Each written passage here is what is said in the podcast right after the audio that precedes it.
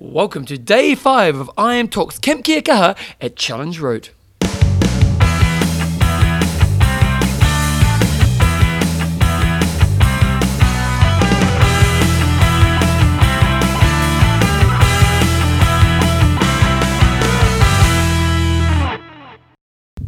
Righto, John. Welcome along to day number five, the day before the race. We're actually recording this two days before, but don't tell anyone.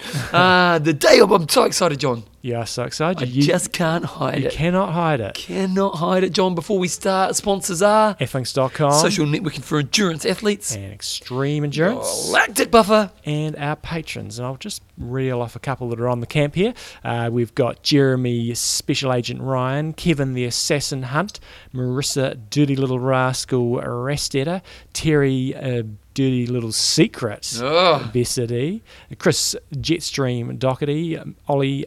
Mr. Sausage Jenner, James the Red Rocket Thomas, and we've got to say a big thank you to Arno Sleek Sulikov because he came to the rescue and saved the Fillinator's the day. wheels, Fillinator, Fillinator came over and had his disc wheel smashed in the flight over, Atrocious. as well as a few other things. Plus, his bike was didn't didn't make it over with him. So Arnold came to the rescue and uh, has lent Phil a wheel, which he's most appreciative of.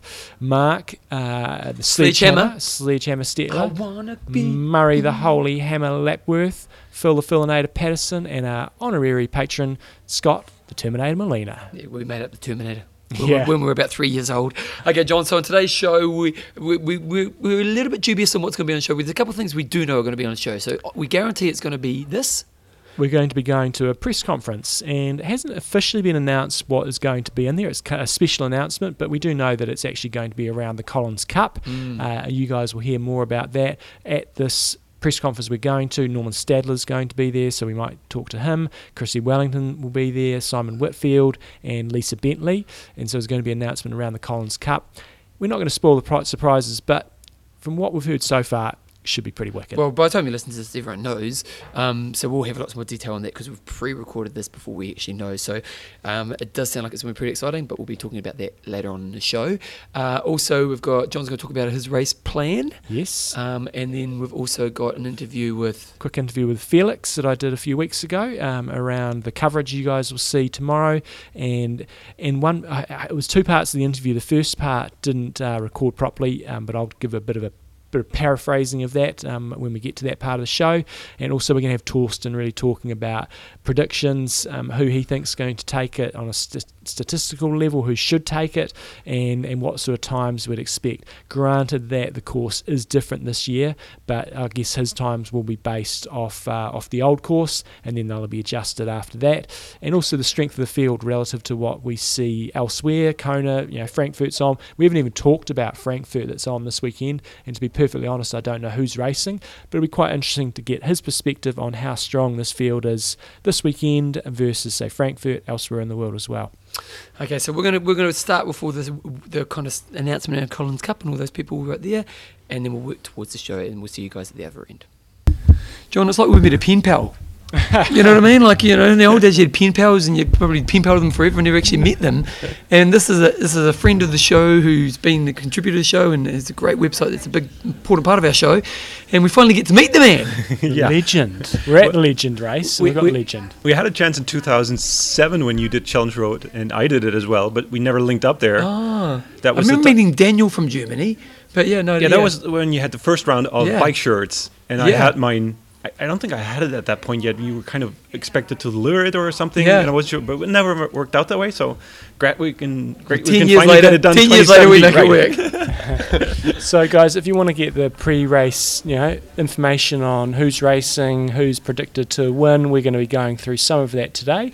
But go to trirating.com, and equally throughout the year, if you've got races you want to know which pros are racing uh, and all the inside scoop, and then also how the stats sort of come out after the race, check out Thorsten's website trirating.com, and also to see how things are tracking for Kona because it is confusing these days as to who's qualified, who's nearly qualified, who's not going, and uh, how all the points are working. So, Thorsten, we thank you for your It's time. a great site, and his nickname is the Geek, and, it, and it's appropriate because I don't know, I can't even count one plus one. This stuff is mind blowing. So So, one question I asked before we got underway was, you know, Frankfurt's on this weekend, and we haven't even looked at that at all. But how does the how does the field typically here stack up against Frankfurt, and how about this year as well? Well, usually you have Roth that try to have a, a few of the big names to draw, I guess, uh, in, attention towards them. Like last year, they had Frodo going for the really fast time and the world record time um, last year. Um, behind him, you have a, a good number of second tier pros, but maybe not quite as deep as uh, that. And then there's almost no interest from the third, fourth, fifth tier that might be looking for points in Frankfurt. In Frankfurt, you usually have um, just very limited number of superstars because I don't think they're they're putting out too much money to attract uh, the big big names to race there. But then you have a large large number of second, third tier pros that go there for the big points and hopefully a good race there. So similarly, well, this, this year you have uh, the, the standard names like Sebi and Andy Böcherer going there. They al- also got the third German Patrick Lange, and then you have like a long, long list of names that are almost at that, their level, but not quite yet. And similar on the men's, they have uh, on the on the female side you have uh, Anja Beranek as as the main draw, and then you can go down the list of, of amazing athletes not quite from Germany, like Liz Lyles, uh, Sarah Crowley who won the regionals, um, go on and on, and and there's so many people in Frankfurt that it's um, maybe it's easy to predict who's going to win or relatively easy. You have a limited number, but then the full podium gets tricky, and the top ten is almost impossible to to actually get because the number of athletes that can place there are so large that it's hard to really gauge there. Just, just on a, on a, you know, German kind of understanding, you know, these two are, are two of the biggest races in our sport. What's the feel within Germany? Uh, Is there a competition between them, and, and does one have more of a favour, or? Oh, there's definitely competition. I mean, at least from the race organizer side, um, there was a big, um, yeah, dis- discussion, uh, scandal, however you want to call it, this year, when Frankfurt and Roth ended up on the same date, and that's obviously been something that's very contentious between the two um, races. Um, yeah, it seemed a bit like a power move from from Ironman to go on that date. Uh, they said it was because the European race schedule just ended up aligning things that way, so they couldn't really do too much about it, and I don't think they did um, seriously think about changing dates for this year.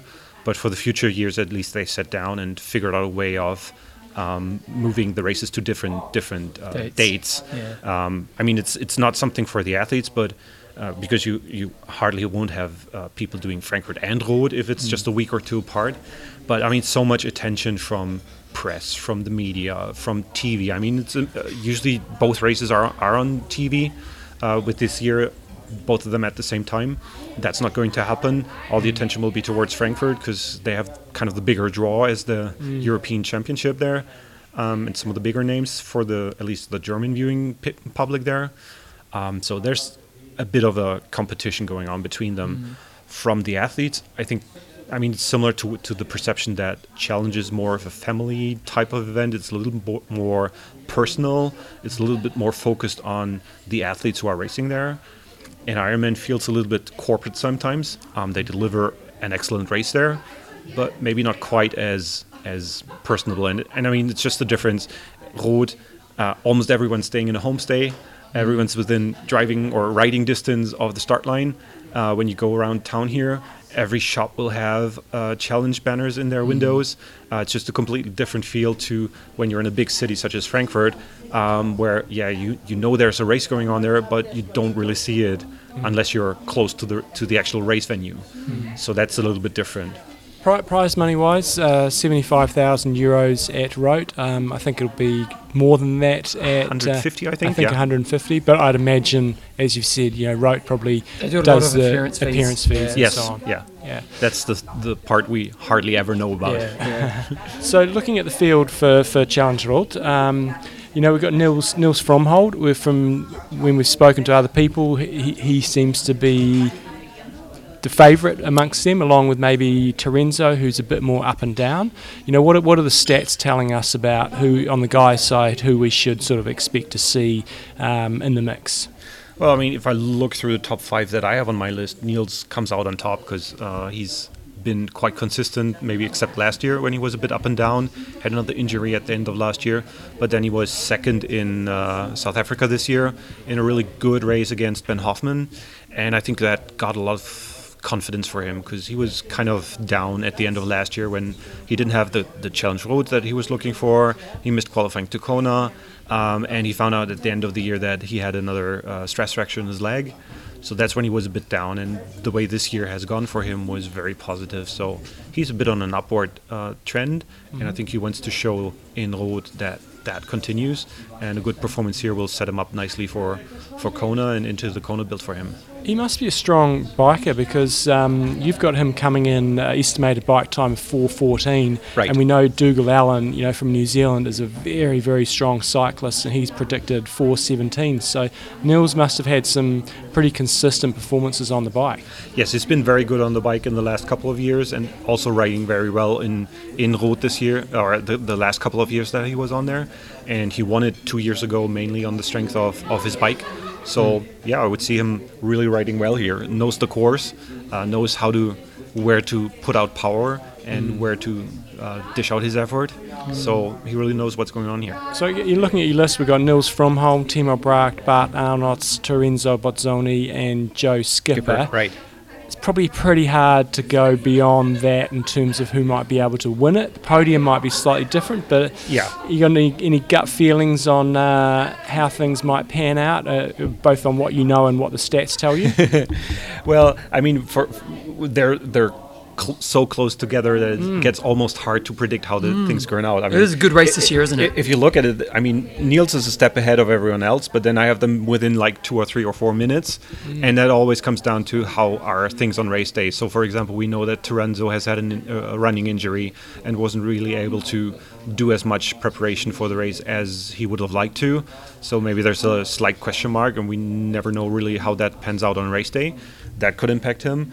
We know Joe Skipper hasn't had a good first half of the season, so he'll uh, want to have a good result. And speaking to him, I guess you guys sat, sat down with him as well. Uh, he's really looking forward to the race and will be anxious to show a good performance here. Had a great race last year, um, so he knows the course. Uh, he also loves the bike course here. Um, yeah, to see him a bit more further ahead on, on the swim than last year, maybe that could change things up for him. Um, putting out a good, a strong bike and then another strong run. He, I mean, he was faster than Frodo last year, so if he's in within striking distance, that could make things very interesting. Yeah, Timo, it's kind of a farewell tour for him. And speaking to him, I mean, he's he's either going to go, you know, somewhere around eight hours, or he just goes completely on his farewell tour and says goodbye to everyone. Mm. My guess would be on the on the first one. Um, he's probably not going to go 750 like like Nils could, um, but uh, he'll be. I expect him to be solid somewhere around eight hours. Um, maybe, yeah, on, on a good day he might still contend for the win, but that would require that some of the others run into issues, and he'll be there. And my, my dark horse, I don't know, he's, he hasn't been really mentioned that much, would, would be Bart Aernouts. Yeah. Because he's had a, such a strong race in Lanzarote earlier this year. Uh, amazing performance on the bike, which was always a bit of a downfall for him. Gotten better on the on the swim, um, better on the bike, and always been an amazing runner. Um, so he's kind of the underdog in my eyes, and someone that could, could shake things up a bit in, in the front there. When, on, when we look at trirating.com, you've also got a consistency column there. Right. So can you maybe just explain what that is? Because someone like Nils Frommhold's got 88% consistency. Then we look down at, say, Joe Skipper, he's only 36%, and Terenzo's only 54%. Mm-hmm. We kind of know that those guys are a bit more up and down, but maybe explain how that's calculated. Well, the way the calculation is done is I have an expectation on how fast they should go on race day. And if they're more than, I think, 25 minutes faster or slower, then I count that either as a very fast result for him, that would be listed in the plus category, or a very slow race, that would be listed in the minus category. Uh, DNFs also go into the minus category. And then the first number that you see there would be um, the where, where they are within 25 minutes of the expected time. Okay. So, for example, if we look at uh, Joe Skipper, he's got 36 plus 21 and minus 43 means that he's about a third of the time within the expected times. 20% he's faster, and then 40% he's slower than, than I would put him. And he's had a couple of DNFs. That's mainly where they show up. Similar numbers for for Terenzo uh, in the plus and minus category. So that's that's how I come up with the numbers, um, and just averaging them out. And you see, uh, Nils 88% consistency, very very strong. Usually other than the few DNFs that he's he was forced into. Daniela's 88 as well. Yeah. Yeah, so we- if we look at the girls' side of the things, um, you've got a 21% strength of field um, based off a typical Kona field. You know, I think we've, everybody we've discussed with, you know, Daniela Ryf, if she's 90, 90, probably 90 plus percent fit, she should she should win. Yes. By how much? Well, what, uh, no? what- probably a better way of saying what percentage would you say? Yeah. You know, because 90, I think if at 90 she's easily winning. Like, is it 70% fit she'd still win? You know, like I wonder what that, you know, like it's hard to know. Yeah, you, you wonder how hard she will flog herself if. if Yeah, I don't think she's- there's gonna be a record. She, no, I don't think so either. But if she's in a say, she starts the run together with Yvonne or Laura, how hard is she actually going to force herself to go? How how hard is she willing to go for the win in Roth? Um, possibly sacrificing her chances at a good, uh, i- getting another injury and uh, Hurting a Kona. screwing up her build for, towards towards Cone and so on. So that that might be the question. The expectation would be she's probably uh, coming first out of the water because her swim should be okay. Then she's going to ride strong enough to ride away from the others. At least uh, build the cushion a little bit and then uh, Get the run done. had a decent run done. Um, but no record either. Yeah. That that being said, I mean, I don't think she'll get the record because everything would need to go her way. It's going to be Yes. a hot day, etc. But um, I think we've been in this position before because I know she's doubled up races. You know, she did. Didn't she double up last year? Well, she doubled up here last year Yeah, and she- went it was quick. two weeks after Frankfurt after her Frankfurt DNF, Yeah. and then one week after Rhodes she did Switzerland, Yeah, and, and also what- also going sub Yeah, nine. Exactly, that was the one I was thinking of, and we thought, ah, she'll just dawdle around the And she course. didn't. Yeah. It. Yeah. she, and she still went pretty quick. Um, I don't think she can go slow. Yeah.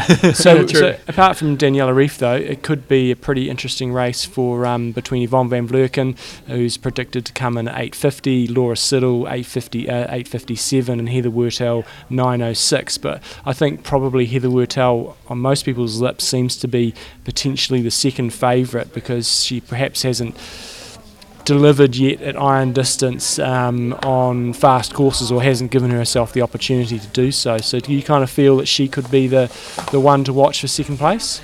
I think um, Heather is certainly the, the one among those athletes that you mentioned that has the biggest upside potential.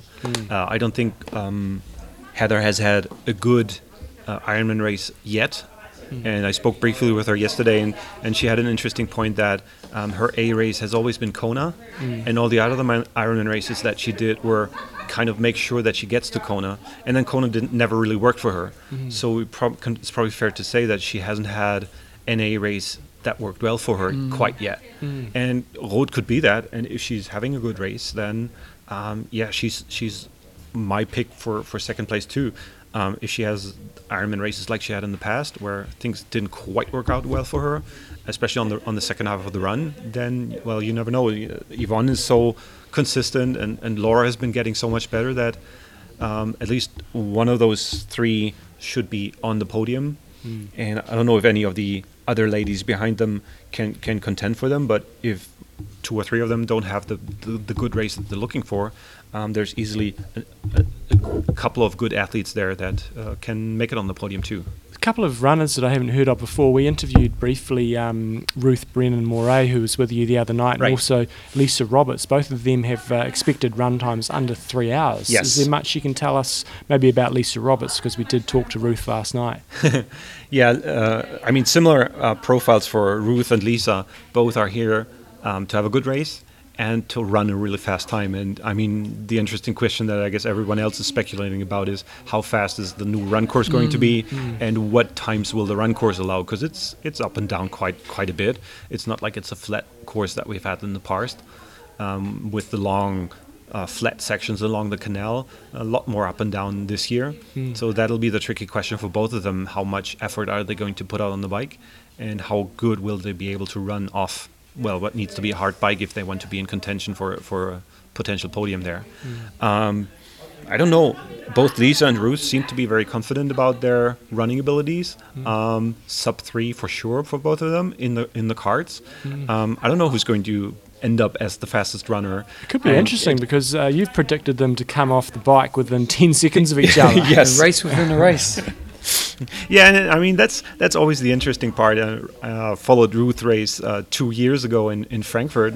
probably hardly anyone was following her race. She needed to come in fifth for Kona Hmm. to make it uh, to get enough points for a Kona slot there. She came off the bike in ninth, but we all knew that she was one of the stronger runners, and she was forced to run through the field and actually ended up in fifth place. I don't think too many people followed that race, but it was so exciting for me to be able to follow that. That was the year they had GPS trackers, and you were actually able to finish uh, what was going on in the middle of the race rather than just following the tracker and hoping that times would show up. And I think something similar might happen here. They could come up uh, off the bike pretty close together, and if they bend up and uh, support each other on when one's feeling good, dragging the other along and the other way around, then that could be very very fast on on the bike, and they'd both be willing to really go hard uh, in the in the last part of the of the run, especially if they're close together and duking it out for the Yeah, fastest time on the um, on the run. Yeah, yeah. We better get into these press, press conference of the Collins Cup. So, Thorsten, thank you for your time. Guys, remember check out trirating.com and you'll probably hear a bit more from Thorsten uh, on race day because Bevan will hopefully see a bit of you and we can chat a bit more about uh, what's coming up with trirating.com. Thanks, guys. Today's best show is a bit random. John and I are coming and going. John's basically just going to break you down his plan for his race. Now, you may be listening to this after this race because we were only releasing this the day before the race, so a lot of people may actually get this after the fact. John, did you do it? Is the question. it, it has been done. It has been done. so tell, tell me what your plan is. So I've got a pretty simple plan, really, and you guys will have heard me talk about this. But I guess three of the keys to, to, to race day for me is um, to be making smart decisions all day, and you know it's going to be going to be a hot day out there, um, and I've just got to keep constantly making smart smart decisions. That's my sort of point number one. Point number two is always trying to put a positive spin on situations. So, you know, if um, some aspect of the race isn't quite going to plan, you know, always staying positive and thinking about, well, this is going to turn around. Yeah. So, for example, if you're having a, a, a bit of a shitty second half of the bike ride or something like that, and you, and you can't quite get the power up, then um, I know in my mind that okay, if I can't get the power up, I'm going to have more juice in the tank for, for the run. So always putting a positive spin on the race situations. And then the key for me um, is going to be to relax through the day and just stick to my plan, which sounds really simple, but I know from being here last time, you know, I wasn't particularly relaxed. And going up Solarer Berg Hill, um, wasn't particularly relaxed. So I want to enjoy all those parts of the race, enjoy the crowd on the run. Um, last time it was, you know, really focused racing. Um, this time, I want to relax, enjoy it, and I think that will equal a su- successful day. So the swim for me, it's kind of a little bit of a different situation from the swims I've had lately because I'm normally towards the front of the pack in the swim. So, for example, in Hawaii, um, recently I was, you know, straight into straight on somebody's feet, and I think I was second or third out of the water. Challenge Wanaka was kind of similar, you know, and, and racing like Ironman New Zealand in 2014 always towards the front. Whereas this time I'm going to be starting in the with the pro field, so I've got to be conscious to not get the living bejesus spanked out of me um, early on. So my plan for the swim is to start on the front row. Middle of the sort of start line, knowing that most of the top pros will be starting probably on the left um, to get off the start line pretty quickly, and there's enough pros in there that are mediocre swimmers by pro standards that are probably good good feet for me to get on. So I'm, Do you know how many people are actually starting in your pack? well, there's I think there's 50 in the pro men, and I'm not quite sure how many in the sub one hour, but I think there'll be a, you know a good 150 Okay, to so 200. you, there'll be people with pretty Yeah. much the whole time. There'll be plenty of swimmers behind me, um, but there'll be I think there'll be enough pros in sub niners where I should be able to get a good tow along, and that's you know a big part of my swim. In terms of my technique that I sort of think about when I'm going through the swim, um, and this applies to a lot of age groups, is, is to keep your head down. So easy to just constantly be lifting your head and and and and that just drops your hips down. So keeping my ch- chin tucked. Um, I want to make sure that my angles of my um, wrists are really good. I find that that's a, a key part to make sure I don't glide too much when I swim, and also keeps my elbow up when I start my catch phase. Uh, on, on in terms of my recovery, I think about high elbows. A lot of people these days are going for a much more of a straight arm windmill type mm. technique, but for me, it still works to have my sort of high elbows on my recovery and keeping my hands pretty close to my body, and that helps me to keep my my cadence up. So I'm kind of optimistic that swim should be relatively straightforward. I'm definitely going to be trying to suck toes as aggressively as I can throughout the course. Is it very clear? When it be clear, is it? Uh, it's not particularly clear, But but, you it's, can still um, see- But it's flat and it's calm. It's guaranteed to be flat and calm. Yeah. You have to be blowing a gale for that swim to be at all rough, given it's in a canal. Um, so yeah, and then I guess the final point for me is to be pretty aggressive on the the buoy turnings at the, the ends of the swim. I'm sometimes recently just been a little bit soft on that and uh, and Lost some a little- toes? yeah, lost some toes, lose a little bit of ground, kind of let people in, and then all of a sudden gaps start appearing. So that's my um, swim plan. Be reasonably conservative in the second half, and just hopefully get on some some toes and uh, and not you know have too much energy output in the swim. And then we roll out onto the bike. And my plan is pretty simple on the ride. Is I'm going to do my own thing. You know, plenty of races uh, lately. I've, I've raced them Yep. and, and raced against other people. So, for example, in, in Challenge Wanaka, I, I really was mainly doing my own thing, but I still did have an eye on the competition and was trying to make sure that I stayed on, on level pegging with them most of the way. This time round, I'm just riding to power, so my power range is going to be 225 watts to 240, depending on how I feel on the day and what heart rate's happening, what's happening with heart rate. And, and what heart rate do you start to go pull back? Uh, it's 135, so that's the thing. I'll, I'll, I'll just start pedaling, and hopefully the power's coming easy, and I just sit at um, sort of 230 watts. Then I'll be assessing heart rate, and uh, and if that's above 135, then I'll just have to back off and accept what the power's doing. Yep. Um, but hopefully, you know, heart rate based off training, heart rate should be low 130s, sitting around 230 um, watts, um, maybe as low as 225, and then just roll with that and, and see what happens. Just stay Um, there all day. yeah, and power on the climbs. The, the climbs over here, other than one or two of them, are not overly long. Uh, and really, my objective there is just to try to stay below FTP. Um, hopefully, it'll be around 270, 280 watts, and my FTP is sort of around 300 to maybe maybe up to 310. Um, so that's sort of my, my power plan. But overall, being a little bit conservative, um, you know, the hope is that there's some uh, donkey in front of me just riding along at a great pace, and I can just sit in behind at 12 meters and ride at sort of 225 to 230 watts, and he'll just pull me along to a nice fast time. Well, being a stronger swimmer, I know in the pros you're not, but as an Mm. age group you are, um, you know, you have, you'll definitely get some guys come through, won't you? Absolutely. Yeah. Um, I will get some guys blasting past, like Dougal Thorburn. My God, he is going to come past me so fast because it's pretty sure he'll be behind me. Um, guys like Joe Skipper and speedy bikers like that, I would think will be just in front of me. Do you mean Dougal. Allan? Dougal Allan. What did you I said, say? You said Thorburn. Who's Dougal that? Thorburn. He's a triathlete as well. Oh, okay. There you go. Yeah. Anyway, um, key, key reminders for me on the, the, the ride to sort of keep on track is it is largely a um, big chainring ride, other than a few hills. But the advantage we've had with this camp is we kind of know the course, not inside out, but we've ridden a whole lap once, Yep. and we've ridden the first half of the course uh, again on, on one of our point to point rides. So there's a there's a hill that's about a quarter of the way through the ride, and that I think might catch a few people out. Um, in terms of you need to know when to be getting down into your small chainring. The first day we rode the course, I was in my big chainring thinking it wasn't going to be that long and got halfway up and was going, oh crap, you know, that's when you kind of have the drop chain situations. So knowing the course is really advantageous for us. Um, and the key that I've said a number of times to doing a fast ride on this course is to keep the pressure on through the lots of villages, the lots of twists and turns, the false flats. So just keeping it nice and constant. And I think that's where a lot of people who haven't ridden the course, that's why they come away from this course going, how the hell do you ride fast on this course? And the secret is to, to keep that pressure on. Um, one thing that I'll be doing is uh, on the steeper downhills is actually really going into recovery mode. And you hear a lot of cyclists and, and triathlon coaches saying you really got to keep the pressure on all the way through.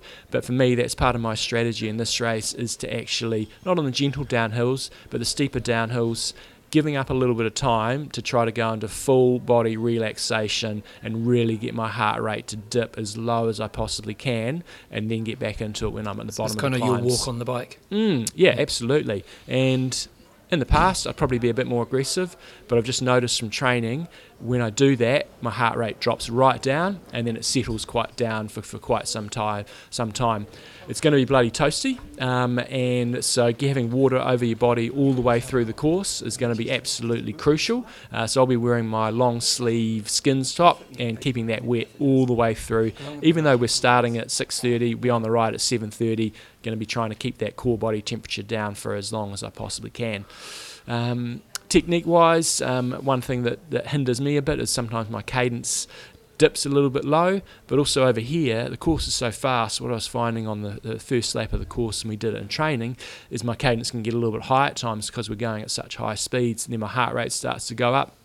So I've got to be reminding myself to sort of keep that optimal cadence for me, which is sort of high 80s, just around you know 88 to, to 90 is optimal for me, and keeping those smooth circles. And then nutrition wise, I know people are always interested in that. I'm sticking with the formula that's worked for me um, pretty consistently everywhere except for iron distance at Kona, um, and so that's getting through one bottle of. Uh, Infinite? infinite? per hour, uh, and then I will be having um, a couple of serves of UCAN. I'll be taking those in at sort of about the 45 and 90k mark, and then I've got a couple of EMS bars that I carry, and I'll be trying to get through those sort of intermittently through the ride.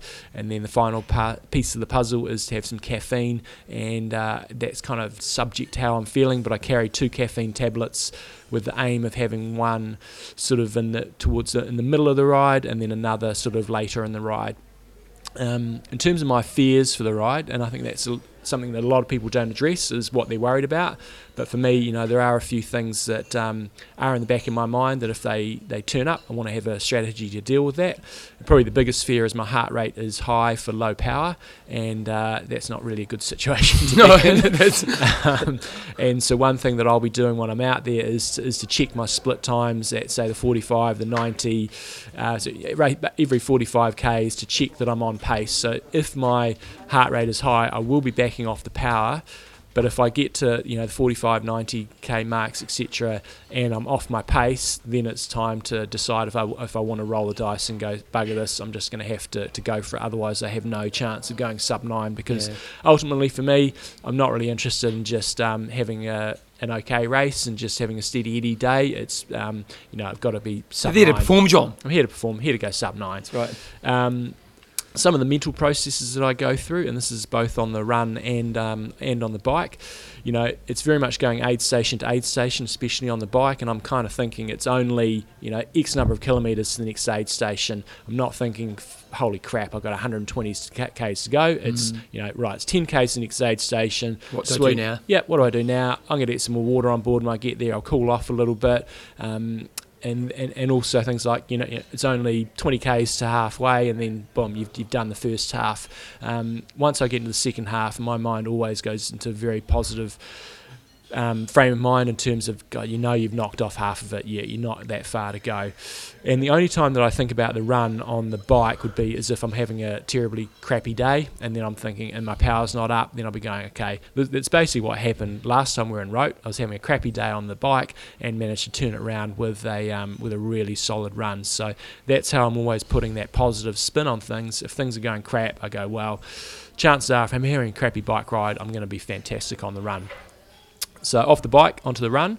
My plan is to run uh, 410, 4 minutes 10 seconds per k um, pace when I'm running, and then I'll be doing 12 minutes run, 45 seconds walk, and then the, that should average out at around about sort of 415 to Why, why 417. 12 minutes? You used do 9 1. Why, why? Um, that's just that's just the, the formula that I've come up that works and enables me to run at a pace that's not too quick. Um, if, if you start if I start going nine one, I've got to run that a little bit quicker, yeah. and that's the formula that I worked on when I ran ran my fast marathon, Okay. and it means I can still get a nice little break, but I don't have to run super super fast. Yeah, so if you run a minute um, every nine minutes, uh, th- if for slower people that works well because their their differential between their Speed and speed yeah. is not so great.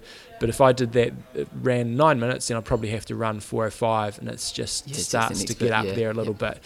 So I may adjust my pace a little bit depending on, on the heat and how I'm feeling. So I'll be keeping a little bit of an eye on heart rate and also perceived effort. So I don't want to go on a, a suicide mission, but my plan is to stick with that, and the hope is that you know the Kona heat's helped, and, and I should be good to go. Um, it's going to be tricky at times given the rolling nature of this course now that um, I'll be keeping an eye on average pace. So I'll have plenty of Ks that are that are off my pace that I want to go at, but I'll be keeping an eye on, on my markers, average but do you pace. kind of say at 10k I should be, or No, I'll just be flicking. I've got um, on one of my screens. I've got average average pace, Okay. and I know that I just need to keep that. Uh, four four minutes seventeen per k is is a three hour Okay. marathon, and so in my training sessions, I've been sort of sitting around four fifteen to four sixteen, and uh, and that's very small margins. Um, but uh, yeah, I just need to know that four seventeen is uh, is a three hour marathon. Nutrition wise on the run, I go through uh, aim to go through a gel every six k's, and then you know for the first half, and then just uh, to a degree, wing it in the second half. We all know that our tummies can get a little bit upset in the second half. Do you use so- Coke?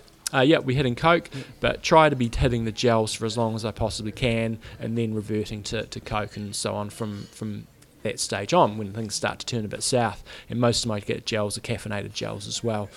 Uh, Is there a point in the race where you just go, now go for it? uh, there is, yep. Um, so pretty much from 30k onwards, then it's just about What do you got? figuring out what I need to have uh, in the stomach on the nutrition front. But yeah, I'll I won't be. It's unlikely I'll up the pace until I get to the 30k mark. Yeah. Um, so if I get to 30k and I'm sitting at 416s or whatever, then I'll And- up the pace. And if, if you can. yeah, if I can. Yeah. Fingers crossed. um, It's my- said than done. I have, as you guys know, I have lots of technique things that I think about when I'm running. Keith, my number one technique um, is going to be to relax, and I found that when I overthink the, my technique too much in training, my pace was actually starting to fall a bit, and then I just go, okay, relax, boom. Drops a couple of seconds per k straight away.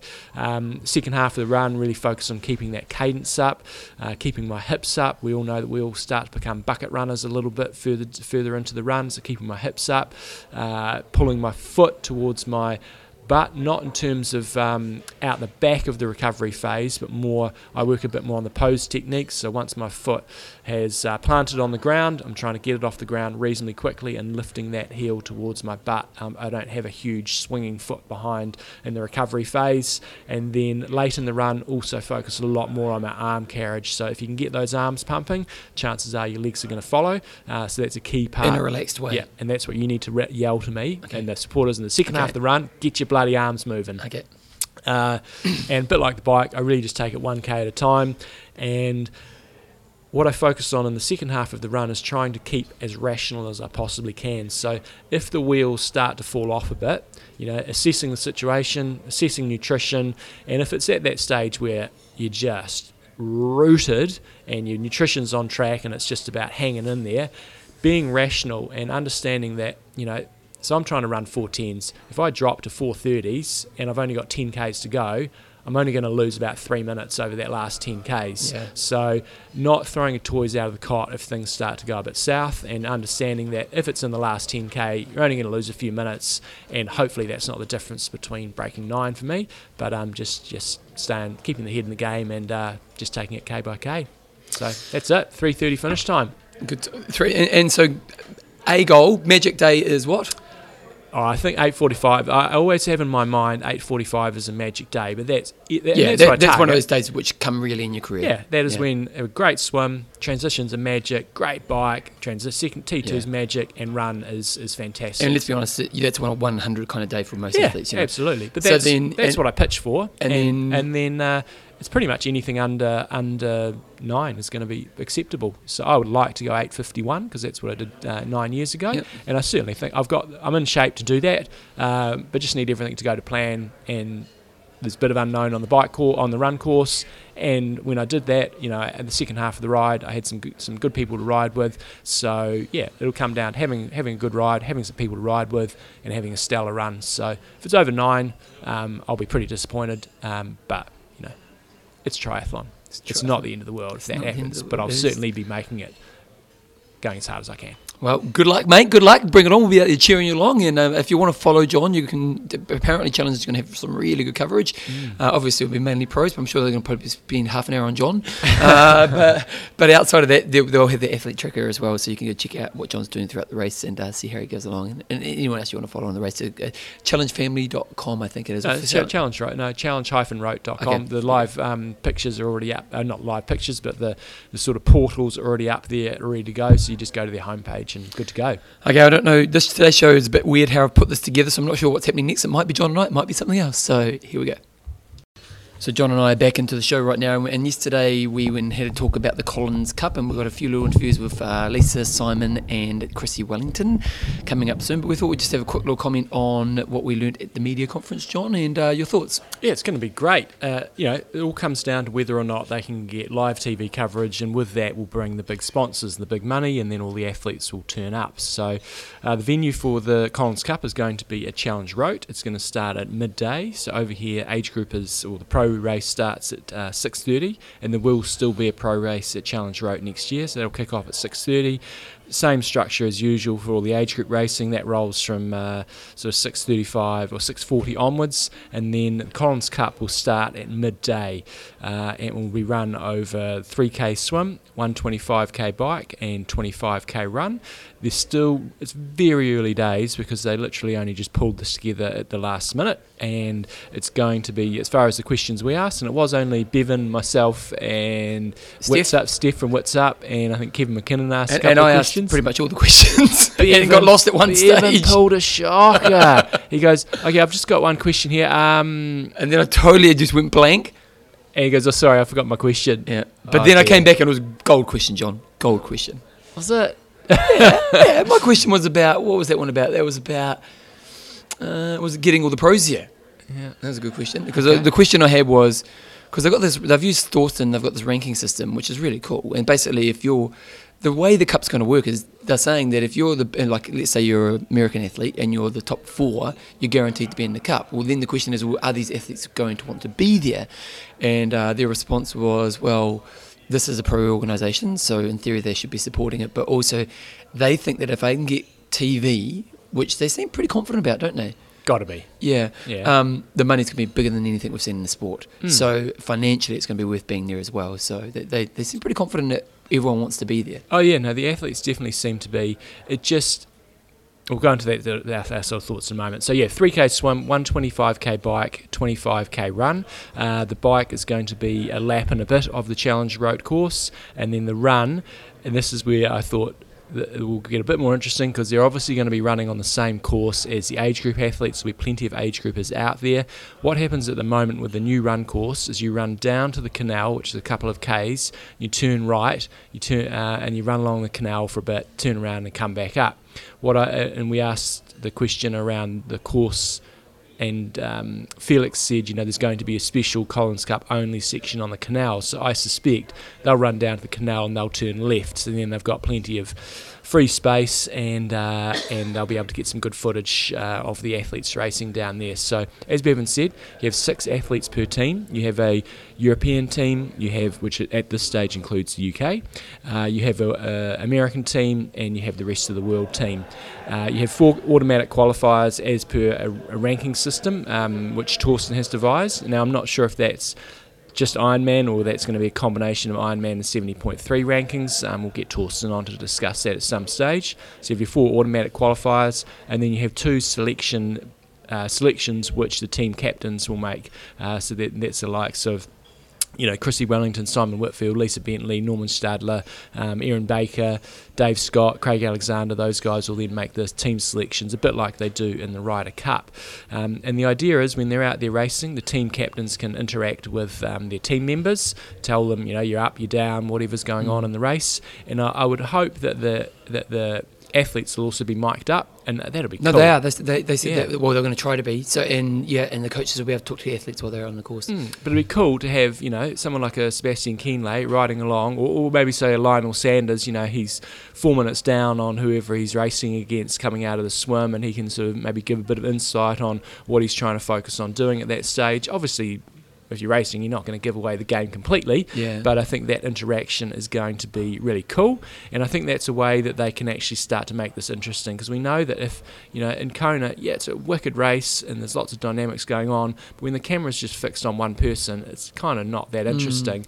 But by bringing in all the team captains, um, very famous team captains, and all the big names, I think that's the way they'll be able to pad out and make an interesting show. Well, the other thing as well is you've got 12 races happening at one time. Mm. So there are going to be some races that are blowouts. Yes. And they have talked about the point system being that if you fall half an hour behind, you lose points. So it's, No, not half an hour. So how the scoring system works is first place. So you're basically going to have three athletes going head to head at one time, and then every ten minutes they'll start another three athletes. So it might be for Europe, Sebastian Kienle. And is it one versus one versus one? It must be. Yes, must be top versus. Yeah, three, three yeah. athletes start. No, but I mean ranking wise, it must be. Oh Top. no, you can choose where you want to send people off, and that's Oh, the, the oh, beauty okay. of. I, I imagine that's the beauty of this. How it works. You might go, okay. I think they're going to put Sebastian Kienle there. We might put our weakest athlete Okay. against him. Yep. Um, so the way the point scoring works is you have three points for first place, two points for second place, and one point for third place.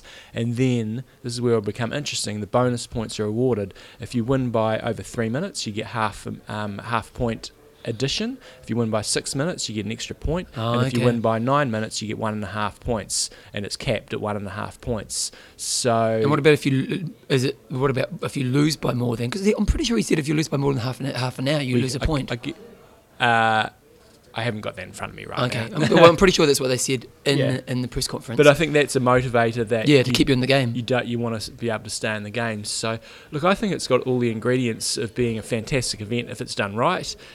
Um, the big and if they get the TV coverage and they get money, the pros seem really keen to make this happen. Mm. Uh, so it should be great. Well, there's, there's a couple of things around it that are really important. Is can they make it a, a spectacle that Joe Public, that my mum would sit down and go, oh my God, this is amazing because we're going to love it. Mm. You know, we're going to support it. Uh, but is it going to transfer into a, into a public event where they are going to, you know, like first year it's going to happen, but can they make it something that's viable in the long term? Because really, you're only going to make that happen if you can make it a public appealing event. I think it's my thoughts are it would appeal to the wider sporting public in terms of um, that coverage, but God, these days, how long is this race going to take? It's, Six it's- hours about. Uh, it probably won't be. Yeah, I guess it will when when you stagger That's the starts and whatever. yeah. It's um, so I think for the general sporting public, it will be appealing. For for the at home people who are just fringe, very very fringe athletes, this is going to be like maybe Kona coverage sort of stuff. You know, I think the the half hour, one hour highlights package would be fantastic.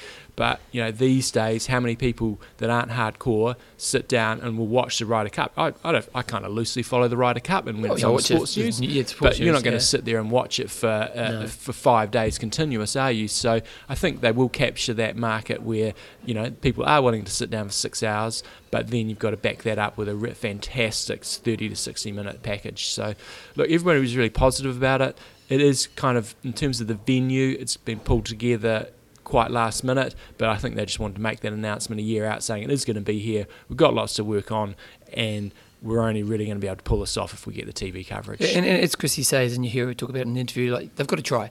And Mm. and one of the things that's happened in the sport is the balance of power has really moved away from pros in the last 15 years. You know, like pros are important to the sport, but as participation has become the main game, the pro influence and value to the sport, and we can see that in prize money. I was talking to someone before and saying they couldn't believe how Melina was saying they made more money in the 80s Mhm. than what a lot of the pros are today, which is like nearly 20, 30 years ago. Yeah. It's pretty sad when we think about it, and that's because that races don't necessarily need pros nowadays. So, if the Collins Cup can, can bring this thing where brings more money, more influence, more household names of pros, Mhm. then suddenly the pros start to become more valuable to sport again. And so, to me, that's one of the really important reasons we want this to Just, take just off. an update for you there, Bevan. Um, uh, Phil's just paid for telecom Wi-Fi pass, so he might be able to watch the uh, the Lions. does he, rec- does he reckon he can make that work? Because what's happening here, guys? We're we're about uh, an hour away from the kickoff of the All Blacks versus uh, the Lions in the rugby, and we're going to smash the the Lions. We want to be able to see that. Yeah. Um, but the problem is the Wi-Fi at the the hotel is uh, not the greatest. It's the worst ever, John. It's, Oh no, I've had well, in a lot room, worse than in our room, it's terrible. Yeah, no, I've, I've We can't even get little it, bit. Oh, okay. So My room's all right. Oh, luckily, I had 15 gigs on my phone because I would be angry otherwise.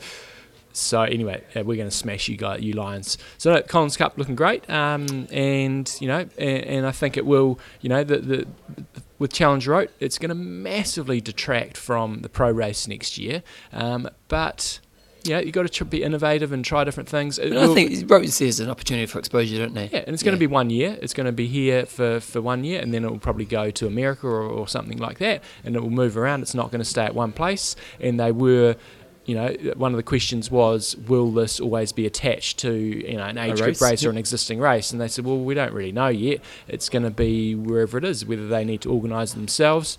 My personal opinion is they, they need to be attached to a race to get the crowd support on the day and have, have really good buzz around it, but it will move around and they're not tied to any one organisation. They're very much in bed with Challenge at the moment and Challenge are assisting them from, from what we can see. Um, but I don't think they're averse. I don't think it ever happened that they would go to a, a, an Ironman race, but you know they've just said, look, we're, we're open to any, any opportunities. We're not aligned with anybody. Yeah, because they, they did say that, so we'll see. But yep, bring on Collins Cup. So we're going to check some interviews in with a few people we interviewed at the conference. I've got the lovely Chrissie Wellington next to me here right now, mate. So Collins Cup, tell me how you got involved first of all. Um, I was approached first by Rachel Joyce, that uh, who who had, had been working with, with Charles Adamo, who was who's chair of, of the PTO, on on the concept, and she floated it with me, and I was just really keen to know more initially, and then once they announced they were looking for captains, again they they approached me, and, and I really I, I jumped at it. I I'm really excited by the prospect of some adding something new to our sport. I don't think it will detract from the importance of Olympic distance from the ITU or from from um, iron distance racing. I just think it adds something more, something innovative, something exciting, and something that will hopefully make it kind of televisually impactful, um, which is a little bit lacking at the moment in our sport. Do, do, do, the, do the coaches have influence on the format? Um, we don't have influence on the format. The format was decided before I came on board, but we definitely have um, input in terms of selecting. Uh, selecting our, our teams and it, it is a I mean it's a it's a shared endeavor so I'm sure that if in due course we had suggestions for how it could be improved mm. organizationally and logistically then then they would take that on board as with all events um, and ideas, they need to they need to trial something, and if it doesn't work, slightly nuance it. So I'll feed into that that that process. But no, I, uh, the initial the initial format I didn't have any input to. One thing you communicated in the press conference was this idea of we've got to try. We're, we're putting our hands up. We're going to have a shot. Yeah. And uh, what do you feel is could be the impact of this, and what do you what do you feel could this flow on to? I I think that there's a risk in triathlon that it gets a little bit stagnant, especially on the professional mm. side, that there's too many events and that it's diluted in terms of, of the number of, of professionals. And I think that this might change things for the sport. I hope hope that it attracts a new audience, that it attracts um, commercial sponsors from outside of the sport that might not otherwise be be interested in triathlon that it attracts a new a new type of fan a new generation of of fan to the sport and that will benefit everyone. It will benefit the the pros that race yes but it will benefit the pros that that aren't necessarily involved in in the first year and definitely benefit all of the age group athletes too because uh, like I said in the press conference, I, I feel like a rising tide just will mm. float all boats. So anything that can promote innovation and excitement and interest in our sport is really to be welcomed. What, do you think are some of the real keys to get right the first time? You know, because you're going to learn mistakes along the way, but if you want to try and really nail that first one, what are the real keys you feel will be the success there? They need to get the coverage right, not just the broadcast coverage, because I think increasingly people are watching um, sports events in many different formats. Mm. So you know, kind of internet broadcasting mm. is going to be as important as people sitting in front of a mm. in front of a box. So I think they definitely need to get the broadcasting right through a variety of different networks that will enable us to have access to a wide the widest variety of audiences as possible, not just in in Europe where the race will be held, but um, but around the world. I think the the um, buy-in from the professional athletes will be very, very mm. important. Obviously, we'd hope that the that those that are the top-ranked athletes will choose to race, but there'll be no obligation on them, obviously, to race. So I, their buy-in and the um, the attendance and the appearance of of high-quality, successful professionals will be will be very important. And I think also thirdly, telling a story. I think they the public need to be aware of a, a, story behind a race, behind a sport, and behind the athletes themselves, and and that's where it will really benefit the professionals. I, I think it's. I think we need a situation where uh, that the public. Uh, are knowledgeable about about the athletes that are racing, not just about you know their their performance history, but you know about their lives, about their training, about where they live, and and that just captures the public interest. So it's less of a kind of a standalone event and more of a uh, a compelling built up story over a mm. period of Yeah, because that's the question, isn't it? it? Is like, sure, triathletes will watch it. We've already got that market, but how do you get someone who's just turning on Saturday afternoon or on TV, and it's going to be compelling for them to go, oh, this is pretty interesting, and I want to stick with it. And that's been a challenge of triathlon is to step outside of its its niche market. But I think we showed through the London Olympics that that was possible that people were tuning in in their millions to the the BBC broadcast of of the triathlon when when they'd never even really heard of it before. And uh, I did the the commentary for that and it was really important to me that I made the, the sport um, accessible to those people so that we don't talk say too technically about for example Who cares about Watts? yeah, Watts or T1 and T2 and assume that people know that. So I think making it accessible, making the sport accessible is is really really important. But the London Olympics did show what was what was possible. Because that was one of the highlights of the Olympics. That, that, that Yeah. the triathlon was amazing, wasn't it? Absolutely, and, and Rio built on that, and mm. it was it was the same in, in Rio that the audience, that the television audience for that for the triathlon there was, I, I must it did go beyond a, a, a niche triathlon audience, but mm.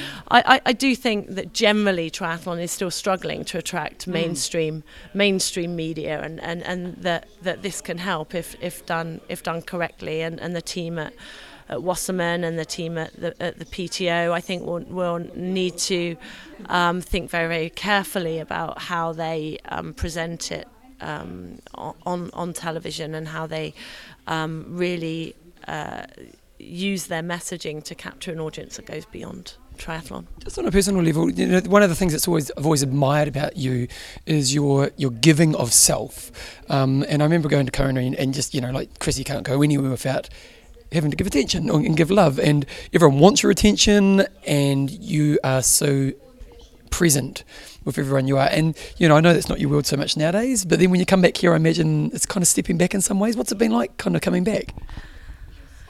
I love coming back here. Um, I live a relatively normal, ordinary life outside of outside of events like this. So when I do come back, it's um, I'm catapulted back into the life that was almost, and the person, not the personality that that that was. And sorry, She's, she's just going to say hello to Daniela. And we're back. um, right, remind me what. We We're kind of talking about the kind of the persona of Chrissie in, in the big crowds or, or being back in the Yeah. world. I love being back because it's I don't have as many opportunities now to um, uh, be with people on, on a personal level. So to be face to face with people, to touch people, to hug people, whatever. Um, and that sounds slightly disturbing, doesn't Well- it, to touch people, but not not in that way. But um, unless they ask me to. Um, but um, yeah, so that this is a really great opportunity to, to do that and, and to, to be visible and, and to hopefully I don't know, in a small way, give back to sport. I, I love being here. It's a it's an amazing event and it's a fantastic celebration of all that's great about triathlon. That's why I like being part of it, and I'm here because I want to be and not because I I have to be. Um, so no, it's it, it's it's great to be back, and yeah, it's it's um, intense, I'd say, and demanding, but you, you prepare for it like you would do any other race, and and you know I conserved energy over the past week, so I'm ready ready to go this weekend, and and just uh, ready to to enjoy in, enjoy every aspect of the weekend, but definitely it's without the pressure that it had. Do you still keep much of an eye on the sport? Yeah, but not not as frequently as I would have done as a as an athlete. I know generally who's doing who's doing what and who's who's winning races and who's got form and who might not. But uh, not n- yeah, not the minutiae of, of the sport like I like I used to. It's a bit different when you're not competing, John. Obviously, we've got to get this challenge, this Collins Cup off the ground. But do you think further down the track we could have a UK only team? I definitely think we've got strength and right depth, now, yeah. uh, strength and depth to to have one. And if Brexit um, goes ahead, we might we might need one if they uh, they kick us out of Europe permanently. But yeah, I mean, the UK is just flying at, at all distances at, at the moment. So it's it's really amazing to see what the Brownlees and others have done for our sport in in our country and for a small island I think we do bat well uh, well above our weight and I think we could hold our own in a in a race like the right like the Collins Cup you may have covered this, but any tips for, for new mums in terms of trying to get back into it and, and how have you. Ex- I haven't done the new mum tips, so you- Wow, you- come no, on. I'm saying it's She's gold. probably bloody sick of answering triathlon related Yeah. questions. This is, you know, uh, how have you found getting back into shape and uh, any tips, things that you've found re- worked really well for you? Yeah, in terms of getting back into shape, I think not getting out of shape was mm. quite important for me. So through my pregnancy, I wasn't training, but I was being I was active. So I was still cycling or running or swimming. Definitely not to the extent that I used to, but maybe doing like an hour or something a day and that just enabled me to keep a level of fitness. I didn't do any kind of interval work, but and pilates was very important. So when it came back to trying to get um, get back into shape or fitness um, or health, then then it, I think it was it was easier.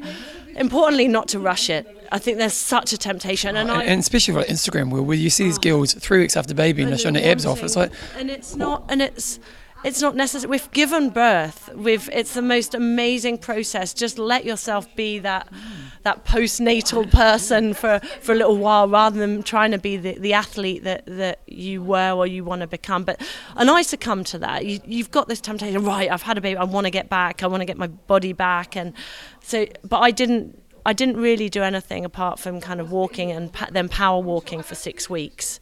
And then I did run at, at six weeks and started really slowly um, on soft surfaces. But even in hindsight, I think that was too soon because I got a bit of an ankle injury soon after that. I think just my body just wasn't prepared. So starting slowly, Pilates is fantastic to give you that structural strength. Um, and then trying to get bang for buck, you know, trying, trying to fit it into your into your life and accepting that you can't do what you did before. So walking with your baby, running with your baby uh, when they're old enough, putting them on the back of a bike is is great. You're not cycling like you used to, but you can still be active. Um, and having a really supportive partner. It's it, I know not everyone uh, you know has that luxury, but if, if you have got a supportive partner and you can facilitate their sport and they can facilitate yours, it's it's really great. But it also enables them to have that relationship with their child that's that's really really valuable. But it's a challenge. well, I suppose I'm not a mother, but I also ma- imagine, well, well, you know, when I was younger, no, no, no, but no, but the whole idea of um, reminding yourself that this is important for you under fatigue, because one thing I, I deal with a lot of female who come from pregnancy, and one of the things is that lots, lots of self that comes from motherhood, and and also high fatigue, and so it's easy to drop the thing that's important for you, and so maintaining movement at the right level is actually really important for that reason as well. Yeah, and it's psychologically important. Yeah, a sense of identity, sense of self worth, sense of having part of you that isn't mm. you as a, as, as a mum and that, that that really is incredibly incredibly important. And just time away from your child and like, you shouldn't feel guilty mm, for that and everyone needs to carve out that that space for themselves in their life whether it's sport or whether it's another activity. But I think we have to be really cognizant that huge changes have been taking place you know physiologically hormonally and you do need to give it a, a lot of a lot of time. I don't think your body is is back to normal. You know, even after even after a year or, or so of um, from having a baby. But you know, we only have to look around us to realise that you can get back to sporting fitness and, and, and, and racing fitness if you want to after after having a baby. But I also think that you you measure success slightly differently. For me, you know, success. Uh, is seen in the context of being a mum and a, and a wife and having a full time job and things like that now, and that's and that's great, and that's the way I, I like it like it to be. Thank you so much for your time. It was great to talk to Chrissie, and good luck for your run on the weekend. And uh, yeah, and just keep doing what you're doing. You're an amazing person. Thanks for your support. Cheers. Well, We're sharp. He's just called us professionals, so he's not just a gold medalist, but he's just a champion, John. He's a champion. Simon, how you going, mate? No, this is good. This is fun. This is fun to be in Germany and see. Uh, I don't know, spend a lot of time on a triathlon anymore, just to see the, you know, the core of our sport and to see the enthusiasm and to sit beside Chrissie and Lisa and it's. I don't know, it's fun. It's great. So we've seen, you know, this is, is not a relay format as such, but you know, we've watched the ITU relays, which is now in the Olympics, um, and it seems to bring a really good vibe out of the athletes when they're actually racing together. And I guess this will be somewhat similar. Um, have you sort of been following the relay format and also maybe the Super League, and, and do you think this is going to work for the long course side of things? Sports just innovates. You know, we had a long discussion here about where the television coverage, what the prize money would be. I just love the innovation, and that's it. I mean, the team relay is innovating. It's it's fun to watch that kind of format. I never got to race the team relay. It just kills me. But um, that Super League was next level. I mean, that was back to the Formula One days that I grew up watching. The St. George Series, the Tui's Blue. Oh, was, you know, this is uh, that's triathlon innovation and uh, different formats, and this will add to that. It's just, it, it, I'm glad they're not doing the same format, re, you know, reprinted. This is a good idea. They have a really good idea with that 12 races within the race. I think that's a great idea. What do you, what do you think of the the key things to make this actually work and to make it spectator friendly? Because Kona, they kind of make it work in a, in a highlights package, but to watch the race, kind of boring. What are you? What are sort of the keys to make this actually spectator friendly so people are interested? But is it boring? I mean, like we live in this age where we want like instant gratification of every aspect of it. I like it. I don't have any problem with watching an Ironman or whatever, you know, a challenge race. I I've gone I've been to Hawaii. It was the whole build up to it, the wondering when they've gone off, you know, like they're left and then you're kind of who's coming back in front. I like that. Um, so I'm not too concerned about that. I, I, think that this course is perfect venue for uh, providing some, you know, getting their extra excitement. The races within the race, the uh, technology the way it is now, with the we're going to be able to tell their everything down to you know all the metrics that you're going to be able to provide on w- what's going on within the race, and then the captains commentating it. And it sounds like the athletes are going to have a way to talk back to the captains. Um, and we saw that at Super League, didn't we? The Super League just took that. They, they, they embraced the technology available and took it to another level. So I think you're going to see this pivot towards something that the mainstream considers more uh, exciting. But personally, I just like, I don't know. I don't need that. I like, I'll take this any race format and any kind of storyline that comes with it. I think it's great. Well, how did you get involved? I, I, like I said in the press conference, I got the initial phone call and I said, "Yeah, sure."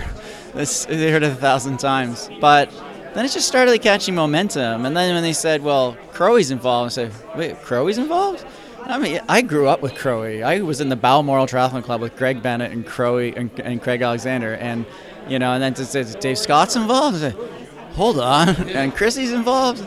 And so, yeah, I don't know. They, they're audacious, you know. Charles and the Adamo and the, and the PTO, it's audacious. It's a very audacious thing to say, like, we're going to build this thing, and it's going to be like this, and it's going to be on TV, and it's going to be a Ryder Cup type thing. And at first I was like, okay, well, let's, let's wait and see. And as it slowly comes together, you start to see the hallmarks of things that do make it. So I'm on the same page. I could see that with you. You're sitting there going, okay, I'm, you know, we've seen lots of this stuff come and go. We've seen lots of formats come and go. But this has the hallmarks of something that's slowly putting the big bricks in place to make it, and we'll see. We'll see where it goes. And what are you doing with yourself these days? People are always interested to see uh, where athletes from the past have gone gone to. So what are you doing with yourself? I'm, I'm involved in a lot of things, less things than I was. Um, my, my heart and soul's with uh, beyond, you know, chasing my kids around to soccer games and field hockey games and drama classes and everything that they're, you know, drums and harmonica lessons and the whole thing. Um, you need some electric drums. I got some electric drums. They're brilliant. I want the real drums. I want to hear Pippa just banging away.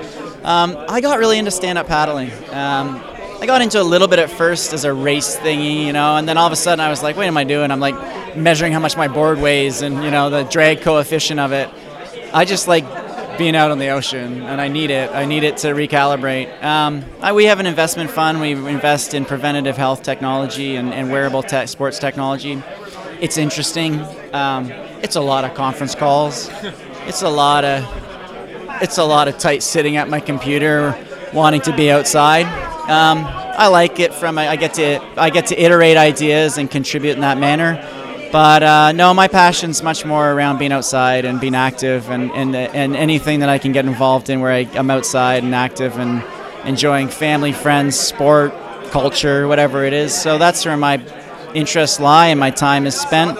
And then I do a lot of writing now, but I don't do it for any reason other than just informing myself. And I'm a, I'm the most avid reader you've ever met now. I've turned into a little book. Well, I was always a bookworm as a kid, and then these stupid Black Mirrors came along and took all of our attention, and then now I finally put mine down and I'm back to books. So you're going to ask me what I do for a living. I read. Professional reader. I like that. I like that. Awesome. Well, you have fun on your uh, 90k ride tomorrow on Sunday as well.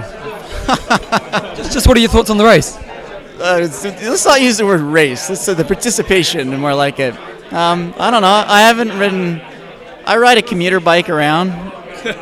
That's the end of the sentence, really. Really? Um, I don't know. It's going to be a long way, but give me enough food and a pint, and I'll be fine. Um, I told Dylan's like, I'm going to get you a lead. I said, Don't do that. Don't go get a lead.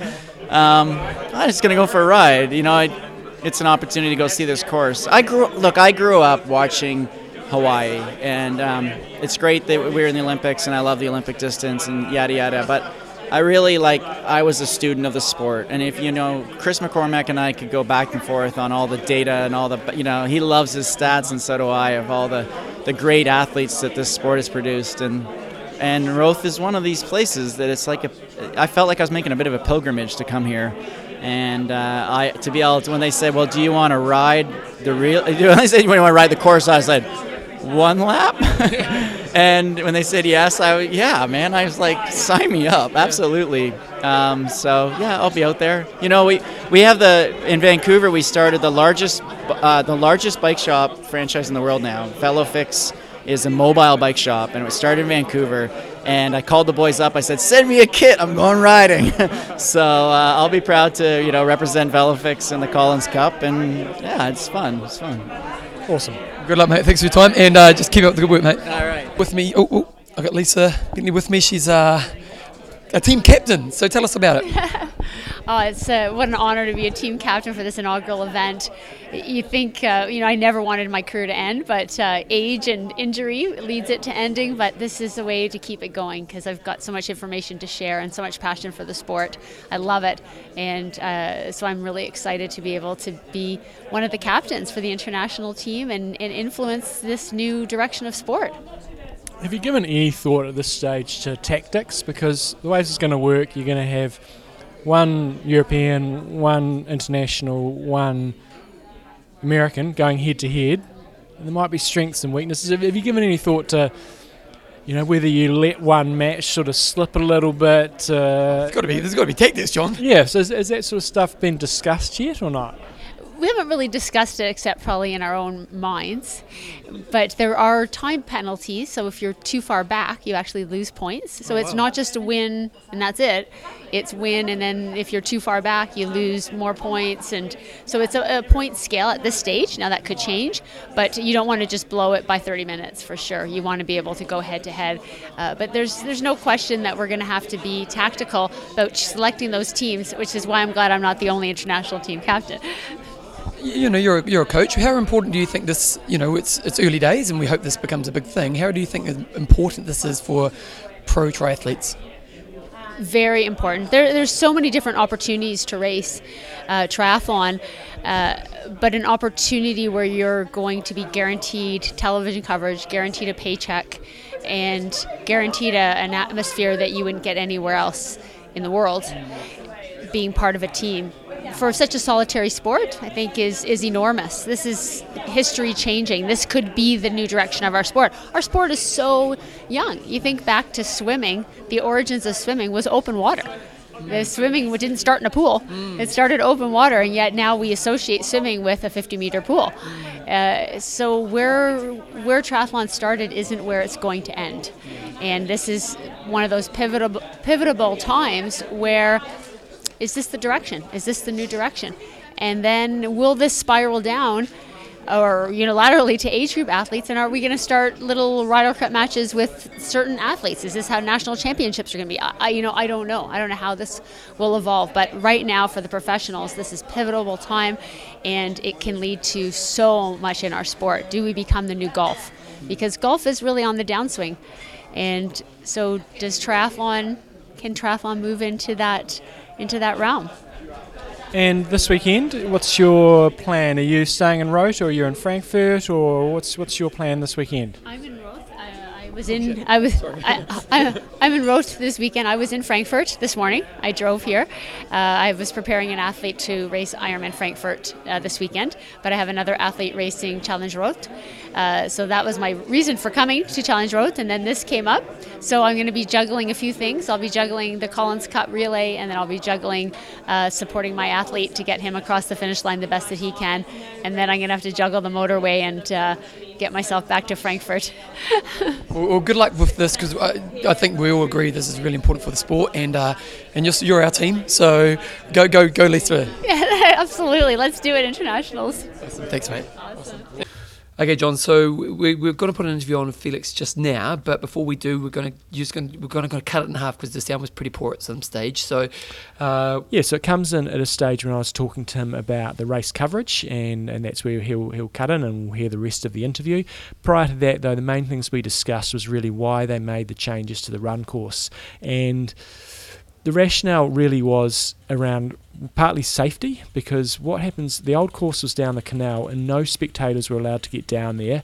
Um, but what was happening on a more and more regular basis was that spectators were getting down mm. there and it was becoming a real issue for them. Um, and they just couldn't have have that. So that was that was one reason. A second reason was if you're having a good day, it's, it was quite good running along the canal. You could get into your zone, but it's very lonely. You're running alongside the canal. It can be baking hot, and so that was, I guess, for the top athletes, they really like the fact that it's faster. But for the middle and the back of the packers, they probably will enjoy more of a spectator-friendly course. So that was another rationale, and then another reason was it was really difficult for them to get aid stations down there. So the new course will have a few more aid stations as well. So that's good for the for the um, athletes. And then the really positive part of the whole change will be that more towns get involved better spectator, spectator access, and that will mean that uh, the athlete experience will be enhanced as well. And having ridden over the, the, the new part of the course, it is very interesting. It twists and, cha- it twists and turns. You go over a little bridge, you go up a hill, down a hill. Uh, it is definitely going to be slower, in my opinion, but it's going to be more interesting. So I guess you'll just need to reset the the times in terms of what is realistic here from the top athletes all the way down to the bottom athletes. Um, but I think Frodo's record will be safe for some time. Yeah. Okay, John. So here is Felix with the rest of that interview. Um, so in terms of the event coverage, you know, um, Ironman races gets a lot of criticism, and rightly so, with their athlete tracker being very, very poor. What's your plan for race day coverage for both the age groupers and the professionals? Um, we have a tracking uh, device uh, with uh, Mika timing where uh, all the athletes uh, can be followed on a, a, map, but then also can be um, uh, followed by the different timing mats. We have, I think, a total of 26 timing mats out on, on the course. So it will be visible via that. Then we will distribute, um, and that's a development of Deutsche Telekom, a special GPS tracker for all the uh, pro athletes, but also for uh, special uh, athletes um, like fireman Rob and for our relays, for our um, relays that are consisting with challenged athletes. etc., etc. We are also offering a very small amount. I guess this year it's going to be 50 to, to age group athletes. This is all uh, still in um, uh, development stage, but it has worked really well last year. Hmm. Uh, then uh, we will have um, uh, the race broadcasted live in the internet in German language and uh, English language. Great. We will start um, nine o'clock with a recap of the swim, and um, the uh, race is being produced then from Solar Hill. Nine o'clock is the time when the first cyclists go through Solar Hill, and then we're going to be live until uh, the late afternoon after the uh, women have uh, finished. We'll also have um, uh, TV cameras on the finish line, so every athlete can be uh, seen um, by uh, family members who, for example, stay home in New Zealand or Australia. Yeah, and uh, that's what we are we are planning for this year. Great. Oh, my, my family are looking forward to seeing what they can they can see because they were most impressed in Challenge Wanaka and then bitterly disappointed yeah. when I went to uh, Kona to do the 70.3 and they couldn't get any updates there. Um, now, with Challenge um, you know, looking into the future, it's you know the race has been around for for a long time, incredibly successful. You sell out every year. Where where do you want to take the race over the next you know five years or so? You know where what what else do you want to do or what else can you do over the next of next period to, to make sure that you're you know one of the great races around the world?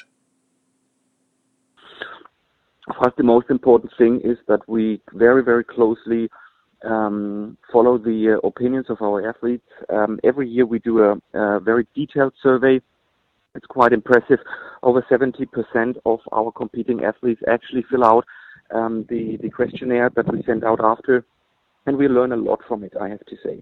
Um, uh, where our uh, weaknesses are uh, out of an international view and national view, for example, um, we get big uh, critics that we have two um, split transition zones from our international athletes.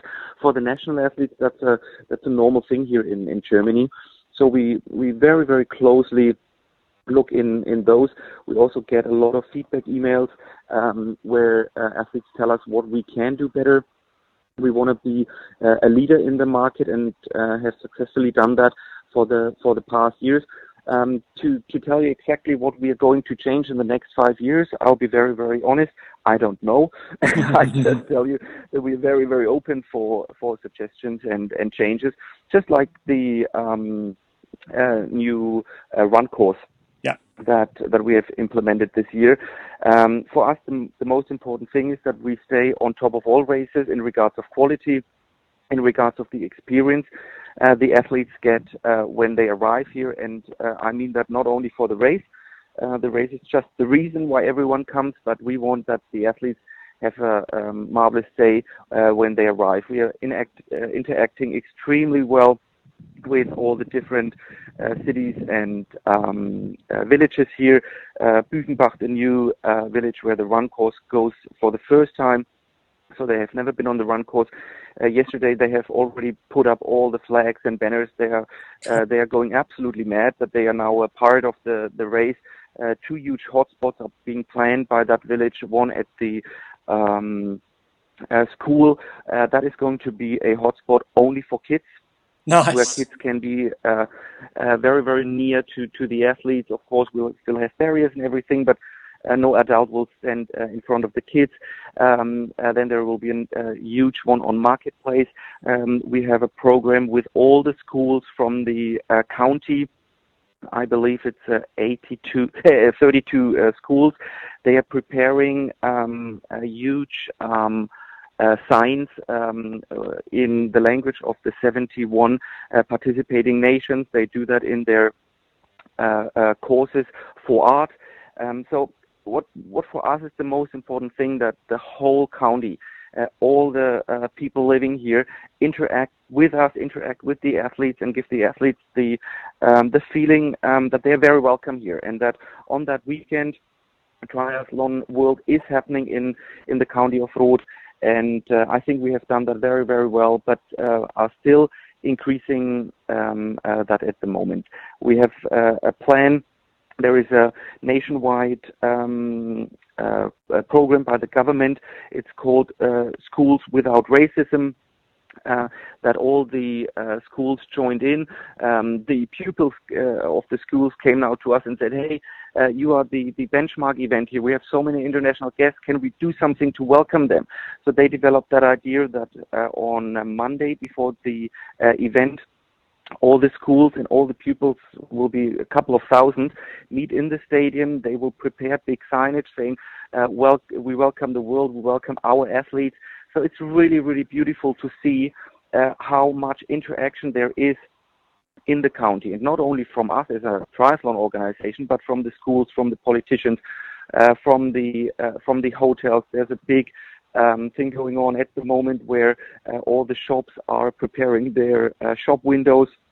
We'll do a raffle uh, where the um, best idea of of the shop windows is going to get Jan Frodeno for one hour with autograph session in that shop, and then they are going to win uh, two tickets uh, from Germania, which is a large um, uh, carrier here in in Germany, uh, in their um, international system, so they can go on holiday. So there are a lot of things that we do outside the race that uh, uh, that we want um, to to even elevate the uh, yeah, the, the joy and happiness of the locals to uh, welcome um, the international guests as well as, as the German guests. We also saw that those things help us a lot to increase the um, uh, uh, duration of the stays of the athletes. Most of the athletes stay now uh, five nights, which is amazing. And it's just a huge uh, celebration, international celebration. And uh, this is where we are um, putting a lot of effort and, and work in. And uh, I think we've done a, a really good job, and we're looking forward to see it this year. Fantastic. Oh, no, our whole camp is looking forward to it. We're there for, I think, 11 or 12 days. So we're going to have a great time. Brilliant. And uh, looking forward to the race. So, Felix, we'll see you out there and we will see you at the finish line. Radio, John. So we are going to wrap it up now. So tomorrow's race day. Exactly. And Are you excited? yeah, yeah, absolutely. I'm not nervous or anything yet. Um, you know, No, we, admittedly, guys, we're recording this kind of two days out, but Mm. No, no, everything's gone to plan. I'm as fit as I'd hope to be. I mean, I'm- you're never going to be as fit as you always want to be, but training's gone well, ready to go, no injuries, yeah, little niggles, tightness here and there, but I've got no excuses. Um, the heat, you know, that's going to throw a, a little bit of a curveball out there, but I'm kind of hoping that the Kona, you know, residual Kona heat training is, is, is in the bank, and we have been over here for a week. And whilst it hasn't been hot uh, until the last couple of days, um, hopefully that's helped with the adaptations. So, kind of feel I'm good to go. Um, tomorrow we will be on our Facebook page. So if you uh, do want to kind of keep track, you can go to www or the Facebook page. Go to our Facebook Yeah. page and And, and I'll try to post as much as I can. Now, I don't know how good I'm going to be at it, but we'll just see get how Joe on there as well, the lovely Joe. Yeah, lovely Joe will be able to go on there. And uh, we'll just kind of keep you updated. Challenge apparently are going to have great coverage, so hopefully Hmm. you can go on there and watch it live, um, or see track of athlete trackers, and you can see how John and maybe any of your friends and family are doing, or some of the campers are doing. Um, yeah, game on, and, I'll, and we'll be, we won't probably won't release a show tomorrow. Um, we may do a Facebook live, but we're not Yep. quite sure if that's going to happen. Um, but we will be releasing the post race show, which will have interviews like we do in Kona. So I'll try to get all the pros that come across the line, um, get you know John and all that rest of it. So we'll be releasing that on Monday after the race. I'll try to get my fight. We're, we're not going to be home until after midnight because we're all going to stay down and watch it to to the very end. I'll try to get my race files up as soon as I can for you numbers geeks. That's assuming everything goes reasonably well. if I'm uh, if I blow out the back door, well, that might take a little bit longer. But uh, fingers Oh, lost the files. Yeah, uh, fingers crossed. I'll get them up as as quick as I can, and you guys can see. You know, a lot, there's always a lot of talk around different courses around the accuracy of them, um, the the elevation changes. You know, there's there's a lot of elevation change on both the the bike and this year there's going to be significantly more on the run, and that's yeah that's probably one thing for the run over here. It's going to be really hard to hold that constant pace because there are a lot of Ks which are either a little bit up or a little bit down. So, going to be a good day. Looking forward to it. More of an effort-based run. Mm. Oh, we're keeping Bevan up. Oh, yeah, jeepers creepers! Big night last night, mate. I tell you. Um, okay, Be- John, Be- Bevan, uh, I suppose if we talked about the run and your your blazing third place, Wow, we had we had a we the run from where was it? Hilpoltstein to Roth. It's basically 11k run, and it was, it was very much a fun run. So, but I would, I didn't, wa- I want to have a good run, um, and I knew pretty much after the first hundred meters I was going to get third, Yeah. because we all took off, and I looked around, and there was there was two guys who were kind of beside me, and they went a little bit faster than me, and I thought I, didn't, I wasn't trying to I was, wasn't trying to do a kill myself run. I just wanted to have a good run where I built into it, and they took off, and I wanted to run to four minutes, and then kind of after five k's get maybe faster and faster, and uh, so yeah, I, I came third. and It was a good solid run, but it wasn't like killing myself. Nice work. Yeah, but it was, it was yeah, it was nice to come third, I suppose. You know, Exactly. put, put that on my athlinks. I don't then have the race report. they take results. So yep, uh, that was, but it was cool. It was nice. I haven't raced in a while, so it was kind of, Mm-hmm. and even though it wasn't a race, I should have. In retrospect, maybe I should have gone with those guys. Could- I mean, you could if you'd wanted to run it. the guy who won it did three thirty fives. yeah, you can do Yeah, that yeah. easy. Wow, I don't know about easy nowadays, mate, but Yeah. I, I could do it. But um, yeah, but it was good. It was good. It Felt good. And I did finish. It is nice when you get to because I basically went five k's comfortable, next three k's lift it, and then the last three k's try to push it. And I do like that feeling when you just kind of pushing harder. It's such Mm. a good feeling when you're just kind of really killing yourself. And I kind of did that. So good times. Anyway, let's rock and roll, John. Uh, special thanks to athlinks.com and Extreme Endurance and all our fantastic patrons. Join us at imtalk.me and support. Then you're away laughing. And Iron Rusts. Okay, I'm in dope. Train hard. Train smart. Kia kaha.